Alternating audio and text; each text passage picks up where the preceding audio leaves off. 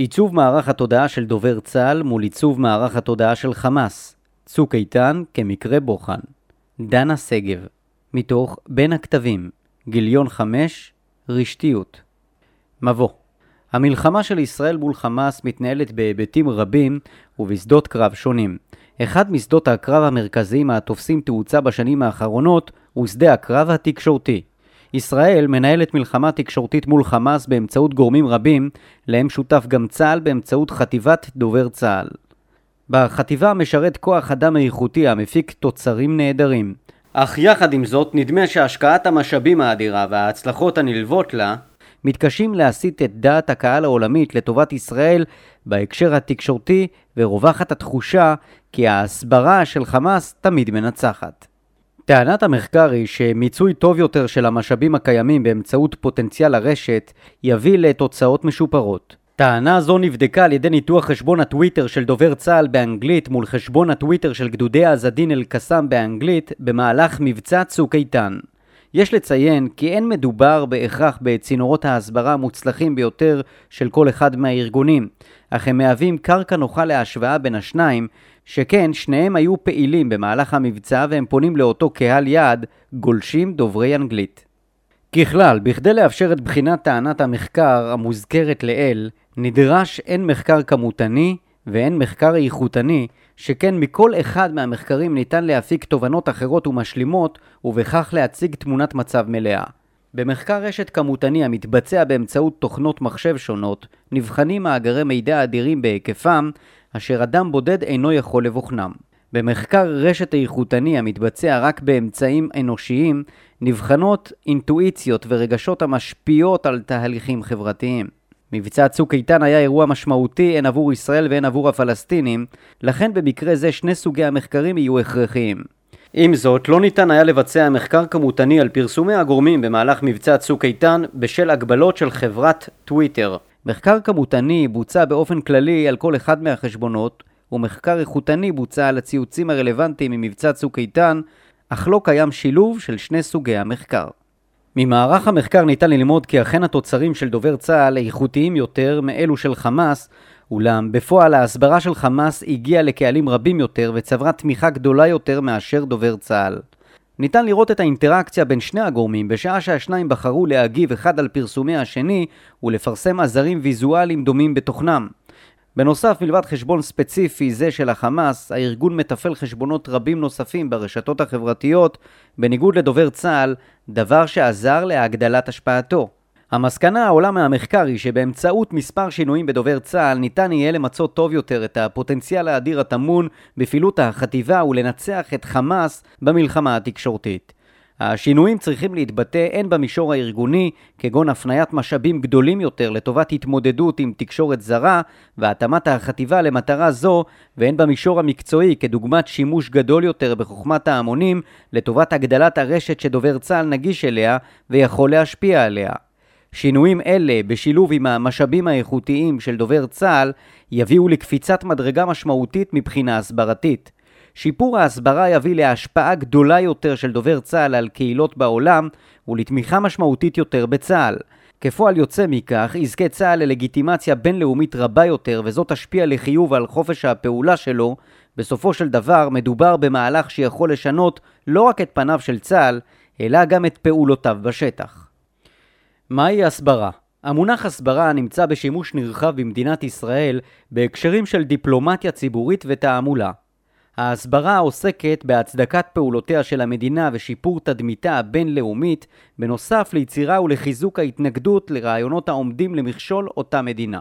על אף שמדובר במונח היכול לשרת כל מדינה, נראה כי יש נטייה בישראל לייחס מונח זה רק לישראל עצמה, ואילו למדינות אחרות לייחס מונחים אחרים כמו דיפלומטיה ציבורית, תעמולה או אפילו לוחמה פסיכולוגית. רון שלייפר, חוקר ותיק בתחום ההסברה והלוחמה הפסיכולוגית, הסביר במספר מאמרים שהבדל זה נובע ממטען שלילי לגבי שימוש בתעמולה בישראל בעקבות השואה. המילה תעמולה ומשמעותה נתפסים כנושאים שליליים שאל לה למדינת ישראל להשתמש בהם. לפי שלייפר, במדינת ישראל קיים מתח שלא נפתר עד היום בין התפיסה לפיה עלינו לעשות כטוב בעינינו בלי להתחשב באחרים, לבין רצון בלתי נלאה להכרה ואהבה בינלאומיים. להסברה או לדיפלומטיה ציבורית יש מספר אופני פעולה אפשריים. מולד, המרכז להתחדשות הדמוקרטיה, חקר את הנושא וניסח רשימת מרכיבים החיוניים לדיפלומטיה ציבורית יעילה.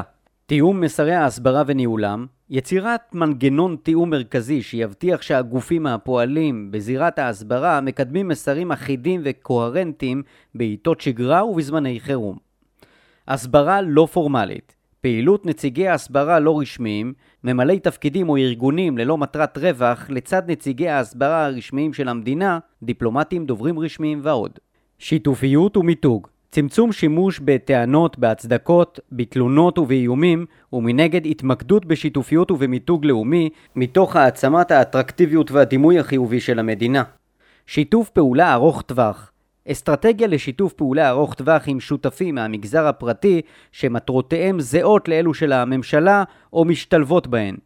אסטרטגיית תקשורת רב-ממדית אסטרטגיית תקשורת רב-ממדית שתפעל במדיה המסורתית, כגון עיתונות וטלוויזיה, ובניו מדיה, כגון בלוגים, רשתות חברתיות, פורומים וסקרים אינטרנטיים.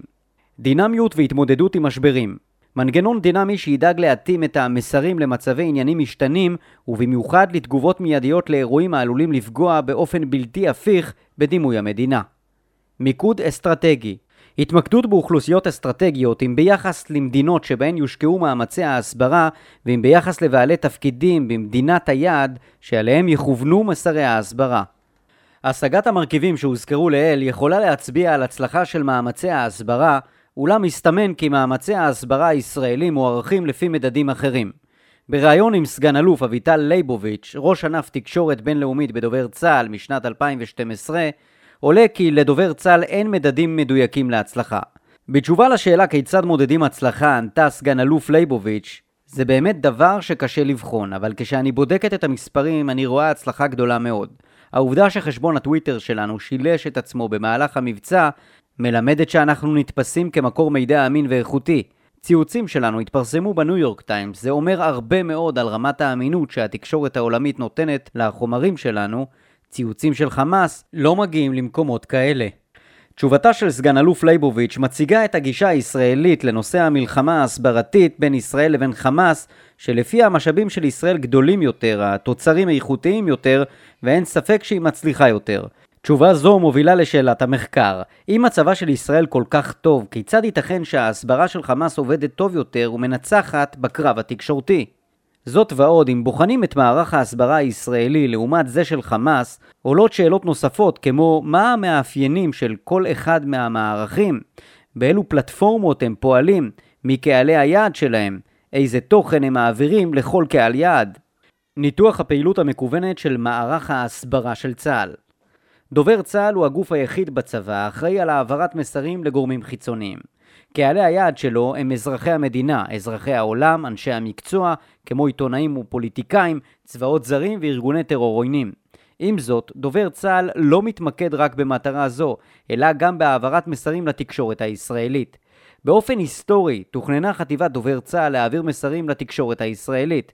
בהתאם לכך, התפתחה החטיבה כתמונת ראי לתקשורת הישראלית, אך כיום קהל היעד הוא העולם ולא התקשורת הישראלית, וכאן דובר צה"ל מתעכב בהסתגלות. בדובר צה"ל קיים ענף תקשורת בינלאומית האחראי גם על הסברה אינטרנטית. הענף מחולק למדורים על פי קהלי יעד המוגדרים על ידי שפה, תרבות ורמת ההיכרות של אוכלוסיית היעד עם המזרח התיכון וההיסטוריה שלו. בראש כל מדור עומד קצין שנבחר בהתאם להיכרותו עם התרבות המדוברת, תוך מתן עדיפות לעולים חדשים המכירים את השפה והתרבות באופן בלתי אמצעי. ענף זה גם החל את העיסוק בניו מדיה בשנת 2009, עד אשר התפתח התחום לכדי ענף נפרד. באופן יחסי, ענף תקשורת בינלאומית מקבל משאבים פחותים מאשר הענפים העוסקים בתקשורת הישראלית, בין היתר בגלל הדרישות הגבוהות מכוח אדם וחוסר ההכרה בחשיבות התקשורת הזרה. כיום ניתן לראות כי דובר צה"ל מתפעל פלטפורמות שונות להעברת מסרים, וביניהן אתר ובלוג מופעלים בשפות עברית, אנגלית, ערבית, ספרדית, צרפתית ורוסית. פייסבוק, חשבונות שונים מופעלים בשפות עברית, אנגלית, ספרדית, צרפתית ורוסית. טוויטר, חשבונות שונים מופעלים בשפות עברית ואנגלית. יוטיוב, חשבונות שונים מופעלים בשפות עברית, אנגלית, ערבית, ספרדית, צרפתית ורוסית. פליקר, חשבון יחיד מופעל בשפה האנגלית. ניתן לראות שדובר צה"ל פעיל מאוד ברשתות החברתיות באינטרנט ופונה לקהלים שונים אך מוגדרים כמו אזרחי המדינה דוברי עברית ורוסית, קהילות יהודיות ברחבי העולם ובמעצמות הגדולות. ההתייחסות לקהל דובר הערבית היא זניחה יחסית. ברשתות החברתיות הגדולות ביותר, פייסבוק וטוויטר, דובר צה"ל לא מתחזק כלל חשבון בערבית. פעילותו היחידה ברשתות החברתיות בערבית היא ביוטיוב, ואכן נראית שם פעילות ענפה, אך דוברי הערבית בעולם, בעיקר במזרח התיכון, משתמשים בעיקר בפלטפורמות אחרות, ולכן מלכתחילה נראה כי מדובר בקהל שדובר צה"ל בוחר שלא לפנות אליו. לצורך המחקר נתמקד בחשבון הטוויטר של דובר צה"ל בשפה האנגלית, החשבון נפתח בינואר 2009, יש לו למעלה מ-461 אלף עוקבים ו-14 אלף ציוצים נכון ליולי 2015. ניתן לראות כי נעשה בו שימוש יומיומי, אך לא מסיבי. עם זאת, במהלך מבצע צוק איתן, החל מחטיפת שלושת הנערים ביוני 2014, חל גידול משמעותי בפעילות בו. כאשר בוחנים את תוכן הדברים שמתפרסמים בחשבון של דובר צה"ל, ניתן לראות מספר גורמים בולטים, ביניהם רשימת החשבונות שדובר צה"ל מצייץ מהם הכי הרבה, ריטוויט, ורשימת המשתמשים שדובר צה"ל מזכיר הכי הרבה. בשתי הרשימות הגורם הבולט ביותר הוא חשבון הטוויטר של סגן אלוף פיטר לרנר, האחראי על הטיפול בתקשורת הזרה בדובר צה"ל. רשימה מעניינת נוספת היא רשימת האשטגים שדובר צה"ל משתמש בהם הכי הרבה, ביניהם ניתן למצוא את האשטג IDF, אשטג ישראל, אשטג חמאס, אשטג Gaza. על מנת לבחון את קהל היעד של חשבון זה, יש לבדוק מי הם העוקבים שלו. מניתוח זה עולה כי 54% מהעוקבים מגיעים מארצות הברית, 8% מישראל, 5% מדרום אפריקה ואחוזים דומים מטורקיה ומאיחוד האמירויות הערביות. 60% מהעוקבים הם גברים לעומת 40% נשים. רוב העוקבים הם צעירים עד גיל 40. עוד עולה כי 59% מהעוקבים הם משתמשים רגילים, בעלי היקף ואופי שימוש סטנדרטי. 37% נחשבים למשתמשים משמעותיים, Power Users, ורק 3% הם מפורסמים, כולל גם חשבונות של פוליטיקאים, עיתונאים וערוצי חדשות. ניתן להסיק כי רוב העוקבים הם יהודים מרחבי העולם המעוניינים בגרסאות הרשמיות של צה"ל לאירועים השונים ולעדכונים מישראל. מניתוח איכותני של הציוצים בחשבון הטוויטר במהלך מבצע צוק איתן, עולים נתונים מעניינים בנוגע לפעילות דובר צה"ל במבצע ולהסתגלותו למצב תוך כדי ניהול האירוע. ניתן לראות כי בשבוע הראשון של יולי הציוצים של דובר צה"ל עסקו כמעט לחלוטין בעדכונים חיים לגבי שיגור רקטות לישראל וזכו למאות פידבקים בלבד, כמות מועטה באופן יחסי. עם זאת, החל מה-8 ביולי 2014 ניתן לראות שימוש הולך וגובר באמצעים ויזואליים כמו תמונות וסרטונים שזכו לאלפי פידבקים. בשבועות שלאחר מכן, עיקר הציוצים של דובר צה"ל עסקו בניסיון להסביר לעולם כמה קשה לחיות בישראל באותה תקופה ובהאשמת חמאס הן במצב של תושבי ישראל והן בזה של תושבי רצועת עזה. עלייה מסוימת בפידבקים ניתן לראות ב-17 ביולי 2014, היום שבו הוכרז על כניסה קרקעית של צה"ל לעזה, אך לאחר מכן חזרו הפידבקים לממוצע שהיה לפני כן. תכנים אחרים שזכו לפידבקים משמעותיים בהמשך המבצע היו אלו שהציגו כיצד חמאס פוגע בתושבי רצועת עזה על ידי שימוש בהם כמגן אנושי או על ידי שימוש בחומרי בניין לבניית מנהרות. אירוע משמעותי נוסף הוא חטיפתו של הדר גולדין ב-1 באוגוסט 2014 שהובילה לעלייה בפידבקים לציוצי דובר צה"ל אך ביום שלאחר מכן חזרו הפידבקים לממוצע הרגיל.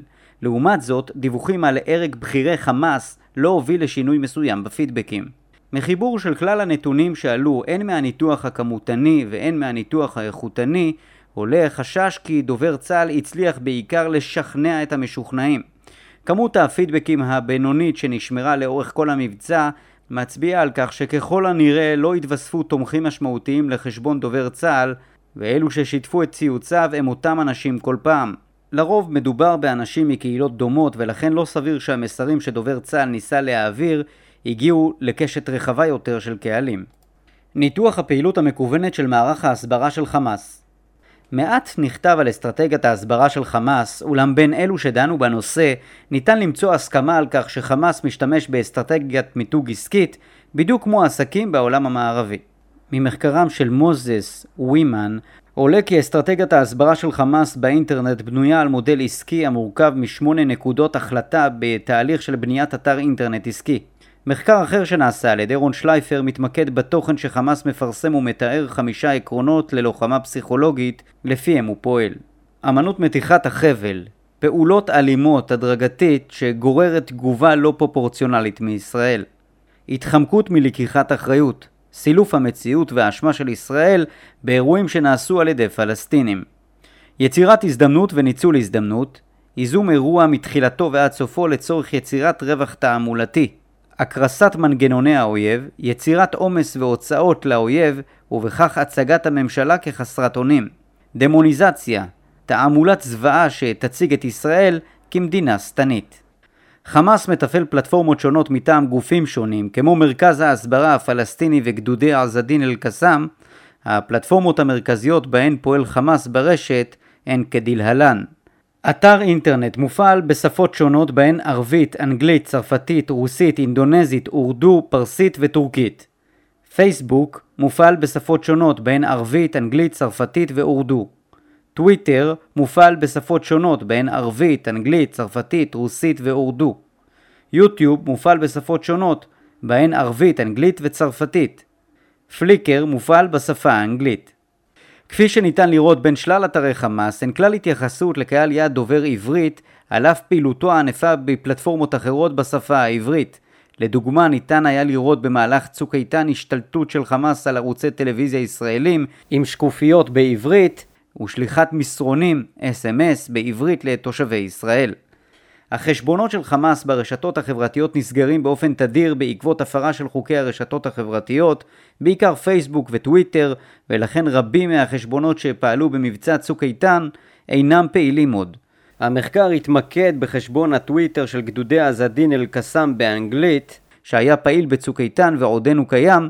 החשבון נפתח בדצמבר 2012 לאחר שטוויטר השתה את החשבון הקודם של הארגון לחשבון רשומים מעל 6,000 עוקבים ופורסמו בו אלף ציוצים נכון ליולי 2015. בדומה לחשבון של דובר צה"ל, גם כאן ניתן לראות פעילות יומיומית נמוכה יחסית ועלייה משמעותית בציוצים בתקופת מבצע צוק איתן. מבחינת תוכן וקשרים ניתן לראות את הגורמים שהיו להם הקשרים העמוקים ביותר לחשבון של הזרוע הצבאית הם האקטיביסט עבאס סרסור המשתמש בכינוי היא פלסטין, והאקטיביסט האמריקני ג'ון קטרון המשתמש בכינוי ג'ן קטרון. המקום היחיד שבו נמצאה חפיפה בין הגורמים הקשורים אליהם ואל דובר צה"ל הם החשבון של דובר צה"ל שבו הגיבו הגדודים מספר פעמים. מבחינת האשטגים בהם משתמש הארגון ניתן לראות קשר הדוק למבצע צוק איתן ולפעילות הענפה שהייתה בזמנו. ההשטג שהוזכר יותר מכל הוא אשטג גזה אנדר עתק. גם במקרה זה נבחנו העוקבים של החשבון על מנת להבין את קהל היעד שלו.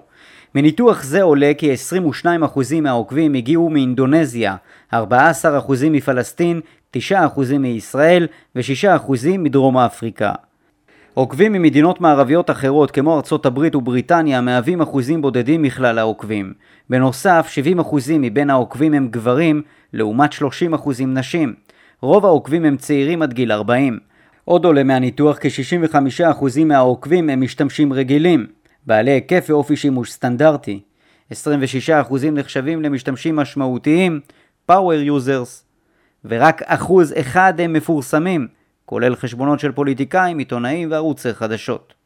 ניתן להסיק כי רוב העוקבים הם מוסלמים מרחבי העולם העוקבים אחרי ההתרחשויות ברצועת עזה והמעוניינים בדיווחים מכלל הפלטפורמות של חמאס. ניתוח איכותני של ציוצי הגדודים במהלך מבצע צוק איתן מעלה תמונה מעט שונה מזו של דובר צה"ל. לחשבון של הגדודים יש פחות עוקבים בהרבה, ובהתאם גם הפידבקים על ציוציו מעטים יותר. בשיאם הם הגיעו לכמה עשרות בודדות בלבד. ניתן לראות כי מלכתחילה היה שימוש גדול יותר באמצעים ויזואליים כמו תמונות וסרטונים, המכילים תכנים קשים כמו תמונות של ילדים מתים או פצועים והרס של שכונות שלמות. התכנים המילוליים שהגדודים פרסמו באותה תקופה ייחסו לישראל מילים כמו טבח ורצח ופיארו את פעולות שיגור הרקטות נגד ישראל. במקרה זה ניתן לראות שהעזרים הוויזואליים זכו לפידבקים משמעותיים יותר, בעיקר כאשר היה מדובר בתמונות של ילדים מתים. בנוסף, ניתן לראות שחלק מהתכנים הוויזואליים שיצרו הגדודים דומים במהותם לאלו של דובר צה"ל, כמו הסטטיסטיקה של ההרוגים וחשיפת שקרי היריב. יש לציין כי לא נראתה התייחסות מיוחדת לאירועים שונים במהלך הלחימה מלבד הפסקת אש והפרה שלה.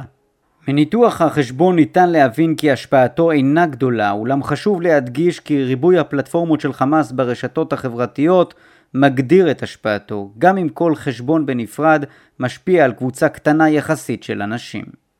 המפגש בין דובר צה"ל לחמאס בטוויטר השאלה בנוגע למפגש בין השניים בטוויטר מעלה מספר בעיות. שכן, כפי שהוצג, השניים כמעט ולא חלקו קהל יעד משותף, למעט התקשורת העולמית אשר אינה מושא מחקר זה. ולכן סביר שגם בעקיפין ישפיעו על אנשים שונים. לא ניתן למצוא קהל יעד המושפע משניהם ולבחון את השפעתם עליו. עם זאת, ניתן לראות קשר בין החשבונות בצורת תגובות הדדיות האחד לפרסומי השני.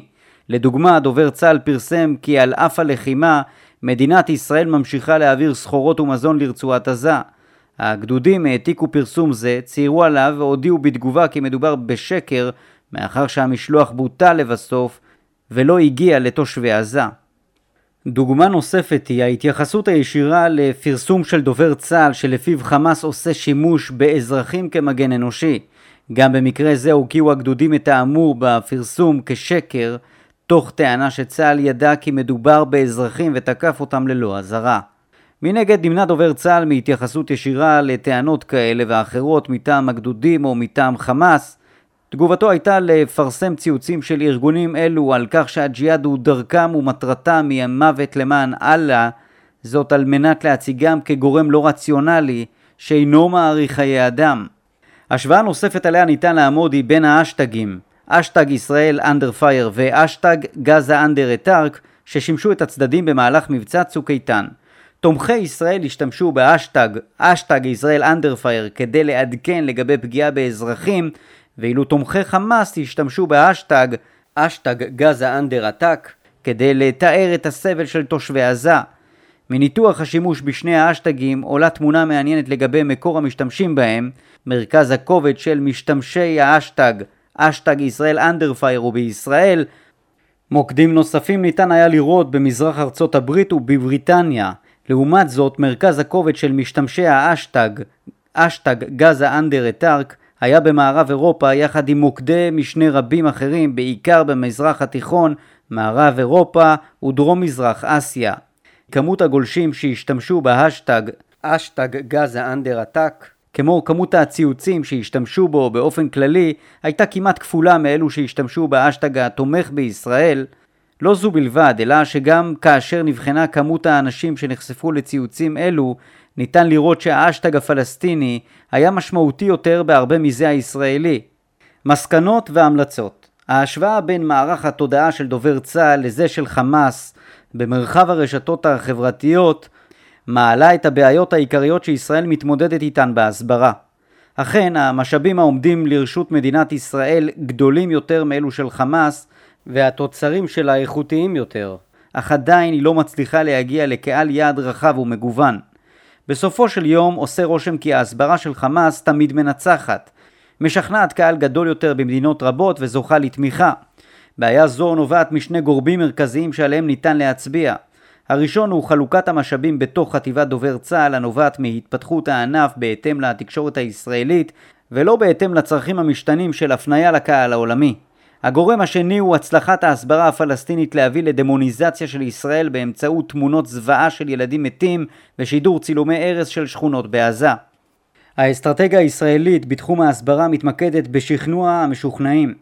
ההתמקדות בתקשורת הישראלית למעשה מביאה לכך שרוב הקהל הנחשף לעשייה המאומצת של אנשי דובר צה"ל הם אזרחי ישראל, ישראלים לשעבר הגרים בחו"ל או יהודים במדינות שונות. הקהל הזר היחידי שדובר צה"ל מגיע אליו הוא קהילות יהודיות בחו"ל, אבל מדובר לרוב בקהילות סגורות או לחילופין מדובר ביהודים המנסים להתערות בחברה ככל האפשר והנמנעים מהקשר שנוטים ליצור בין יהודים לבין ישראל. מצב זה גורם לכך שדובר צה"ל לא מצליח לנצל את כוחן של הקהילות במדינותיהן לצורך הפצת מסריו. אמנם התכנים מנסים להתמודד עם הדמוניזציה לישראל ומציגים את חמאס כגורם המביא לפגיעה בעזה ואכן הוקמו ענפים חדשים בדובר צה"ל שמטרתם להתמודד עם קהלים חדשים אולם זה עדיין איננו מספיק. האסטרטגיה שבה נוקט חמאס מסתכמת על הצגת תמונת דוד וגוליית במסגרתה נעשית דמוניזציה של ישראל לצד הצגת קורבנות פלסטינים. בנוסף נעשה גם שימוש נכון בחוכמת ההמונים. לחמאס יש רשת גדולה של פלטפורמות אינטרנטיות שבהן הוא פועל וכך הוא מצליח להגיע ליותר אנשים. הוא פועל לא רק תחת השם חמאס אלא גם כגדודי עזדין אל-קסאם, מרכז המידע הפלסטיני ועוד. בנוסף ניתן לראות כי ישנם גורמים אקטיביסטים שונים רבים הנמצאים ברשתו של חמאס, ביניהם גם גורמים הערביים המרחיבים את הרשת שלו לאנשים רבים אחרים. חלק נוסף מהאסטרטגיה של חמאס הוא השימוש הנרחב בוויזואליזציה המסייע להפצת המסרים. ישראל התחילה לעשות שימוש בעזרים אלו רק לאחרונה, וניתן לראות בבירור כי אלו מביאים לפידבקים משמעותיים יותר מצד הקהל. תמונת דוד וגוליית ממשיכה להיות האסטרטגיה החזקה של חמאס בלחימה ההסברתית נגד ישראל, ולכן דובר צה"ל נדרש למספר שינויים שיסייעו למיצוי הפוטנציאל שלו ויביאו לניצחון בשדה הקרב התקשורתי. התפתחות התקשורת בשנים האחרונות מצביעה על מעבר כמעט מוחלט לרשת האינטרנט ויחד עם ההשפעה העצומה של הרשתות החברתיות על התכנים עליהם נחשפים ניתן לומר באופן ודאי שמדובר במגמה שלא תיעלם. לפיכך חטיבת דובר צה"ל צריכה להפנות משאבים רבים לתחום זה. ההתרכזות בתקשורת הישראלית הייתה נכונה כשהוקמה החטיבה. אולם כיום הזירה המרכזית היא זו הבינלאומית ולכן אין מנוס מהפניית משאבים מענף התקשורת הישראלית לענפים אחרים העוסקים בניו מדיה ובתקשורת זרה. אך אין המדובר אך ורק בהסטת משאבים. החשיבה שצריכה להנחות את דובר צה"ל היא כיצד ניתן ליצור מבנים רשתיים שימצו את פוטנציאל הרשתות החברתיות לפני משבר, תוך כדי התרחשותו ולאחריו. אחת הדרכים לעשות זאת היא יצירת שיתוף פעולה עם ניסיונות אזרחיים במסגרת מאמצי ההסברה. קיימות התארגנויות שונות, הן של גורמים ישראלים והן של גורמים מחוץ לישראל, להפיץ מסרים הסברתיים שאינם ממשלתיים לקהלי יעד שונים.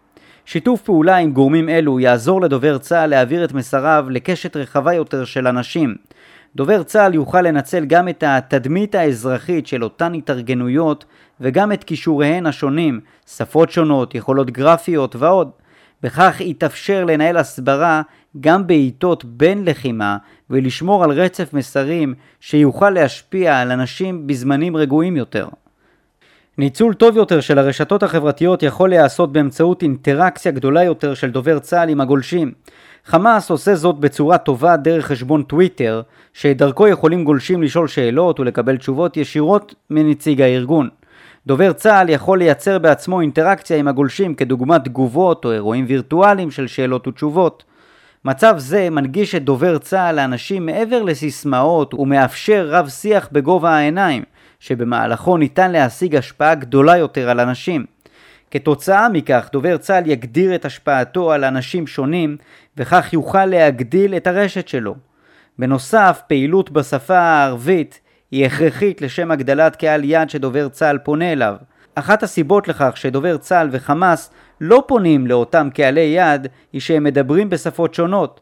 לאור העובדה שדוברי הערבית בעולם הם קהל יד עצום, ובהכרח קהל שדובר צה"ל רוצה להשפיע עליו, פעילותו בשפה זו חייבת להיות נרחבת הרבה יותר. הופעות דובר צה"ל בערבית בכלי תקשורת זרים היא מבורכת, אך בפועל כשאדם דובר ערבית רוצה למצוא עוד מידע מדובר צה"ל ברשת, הוא נתקל בבעיה. רק חיפוש יזום יביא לתוצאות כלשהן. דובר צה"ל לבדו לא מצליח להגיע לקהל יעד זה. לסיכום ניתן לראות כי למרות הקשיים העומדים בפני דובר צה"ל בהתמודדות עם תקשורת זרה, ניכרים תוצרים איכותיים ופוטנציאל רב. עם זאת, הפוטנציאל לא ממוצע עד סופו ובפועל דובר צה"ל מפסיד במלחמה התקשורתית מול חמאס. קיימות מספר דרכים להתמודדות עם הבעיה, אשר חלקן ארגוניות וחלקן מקצועיות. ובהינתן שיפור אפילו בחלקן, אין ספק שהשפעתו של דובר צה"ל על קהלי יעד שונים תגדל משמעותית. ככלל, דובר צה"ל צריך להתאים עצמו היום למגמות בתקשורת העולמית, ולא לתקשורת הישראלית, שכן ההתמודדות עם האחרונה הפכה למשמעותית יותר עם השנים. צה"ל ומדינת ישראל זקוקים להרחבת הלגיטימציה העולמית לצורך שימור חופש הפעולה שלו. אם ידיו של צה"ל תהיינה כבולות, מדינת ישראל לא תוכל להתמודד עם איומים רבים, לפיכך, חשיבותם של השינויים המוזכרים לעיל גדולה, וניתן להניח כי הם יביאו לשיפור משמעותי בהתמודדות ישראל עם ביקורת ממדינות אחרות בעת לחימה, ולתמיכה גדולה יותר של העולם בצה"ל.